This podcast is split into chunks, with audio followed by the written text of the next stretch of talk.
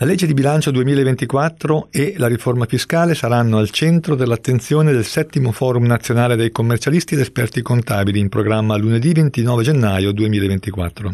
L'evento sarà fruibile dalle 9 alle 18 in diretta televisiva su Classi NBC, canale 507 di Sky, e in diretta streaming su piattaforma certificata che consentirà ai commercialisti ed esperti contabili di maturare 8 crediti formativi per partecipare è necessario iscriversi gratuitamente al link italiaoggi.it barra forum commercialisti, link visibile anche nel sommario di questo podcast.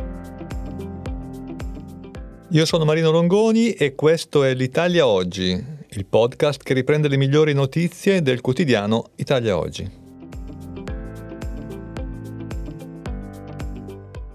Ciao a tutti, ecco alcune delle notizie più interessanti pubblicate su Italia Oggi di venerdì 26 gennaio. L'apertura del giornale è dedicata al taglio dei tempi della giustizia. Processi più corti sembra una notizia incredibile, ma è proprio così. È uno degli obiettivi del PNRR e a quanto pare sta per essere raggiunto.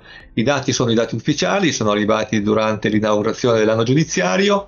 Nelle giurisdizioni di merito le pendenze del civile si riducono dell'8% nei tribunali e addirittura del 10%, 9,8% per la precisione, in corte d'appello. La durata media dei procedimenti cala sia in primo grado, 6%, che in secondo, 7%. Anche il tempo necessario per decidere si accorcia, del 6% nei tribunali, del 6,4% nelle corti d'appello quindi eh, pare che eh, gli obiettivi fissati dal PNRR per il 2026 stiano per essere raggiunti. I primi effetti deflattivi si registrano anche nelle carceri, che comunque rimangono strapiene, ma ci sono alcune eh, problematiche che invece si fa fatica a, a, risolvere e sono quelle del fatto che si continua a morire per causa di lavoro e anche il tema del femminicidio evidenziato dalla pre- prima presidente della Cassazione Margherita Cassano nella relazione sull'amministrazione della giustizia nel 2024. Anche nel penale le pendenze si riducono del 13% nei tribunali, del 6% nelle corti d'appelli. Nelle corti d'appello un dato più significativo osserva Cassano, se si considera che i procedimenti di nuova iscrizione sono aumentati dell'1,4% rispetto all'anno precedente. Crescono i giudizi definiti in primo grado 8,3% e in secondo grado 10,6%. Questi i dati più significativi emersi nella relazione di ieri. Ora la notizia invece sulla crisi di impresa che sta cominciando piano piano a funzionare, lo dicono gli ultimi dati diffusi da Union Camere e aggiornate a una settimana fa circa. Sono 110 le imprese risanate grazie alla uh, negoziazione della crisi di impresa che si sono concluse favorevolmente nel 18% dei casi quindi complessivamente 1100 domande, 110 imprese risanate. Il risultato si deve soprattutto all'accelerazione sperimentata negli ultimi tre trimestri del 2023, in cui una procedura su quattro si è chiusa favorevolmente.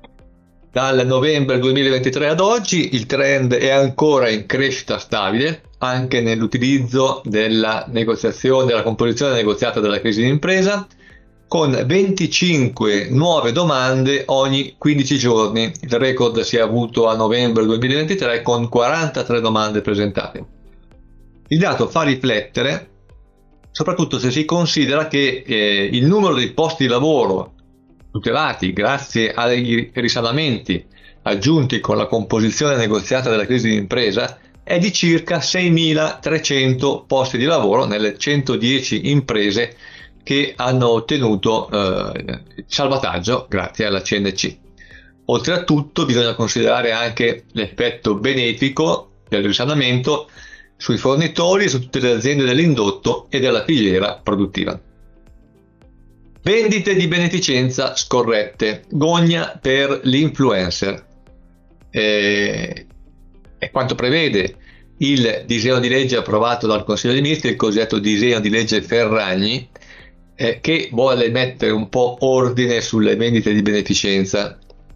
si prevedono sanzioni che vanno dai 5.000 ai 50.000 euro e la pubblicazione su giornali, sui siti web e anche sugli stessi siti eh, social dei diretta, di, direttamente coinvolti. Sono alcune delle novità previste dal disegno di legge Ferragni eh, che ha ottenuto più via libera dal, dal, Consiglio dei Ministri che adesso ovviamente dovrà eh, eh, percorrere il suo iter parlamentare. Sono diverse le modifiche introdotte al testo rispetto alla sua prima versione, e tra queste vi è la eliminazione della proposta di sospensione di un anno dell'attività in caso di reiterazione dell'attività scorretta. Una notizia di fisco, Ruffini, l'intelligenza artificiale sarà utilizzata dall'Agenzia delle Entrate solo in fase preistruttoria, non verrà utilizzata né per le motivazioni né per la realizzazione degli atti impositivi. I sistemi di analisi del rischio ad alta evoluzione tecnologica saranno impiegati come avviene attualmente soltanto in fase preistruttoria.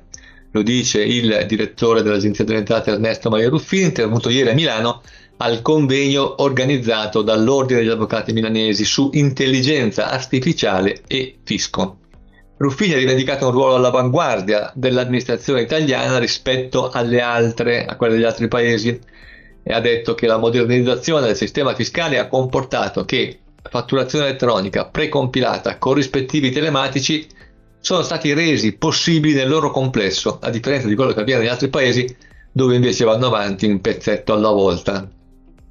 Ultima notizia, l'acconto PAC, l'acconto che viene dato agli agricoltori eh, dalla, dall'Europa è in difficoltà e quest'anno eh, finora si è fermato al 40%. La situazione dei pagamenti erogati in anticipo è in linea con la programmazione PAC 2023-2027 eh, che prevede importi fino al 40%, ma l'anno scorso era ben superiore nella programmazione precedente 2014-2022 eh, si arrivava fino all'85%. La conferma viene dall'AGEA, che risponde a un articolo pubblicato su Agricoltura oggi due giorni fa, nel 24 gennaio, che, eh, dove si, faceva, eh, si dava conto appunto dei ritardi eh, nei pagamenti e dei minori incassi e delle lamentele anche degli agricoltori.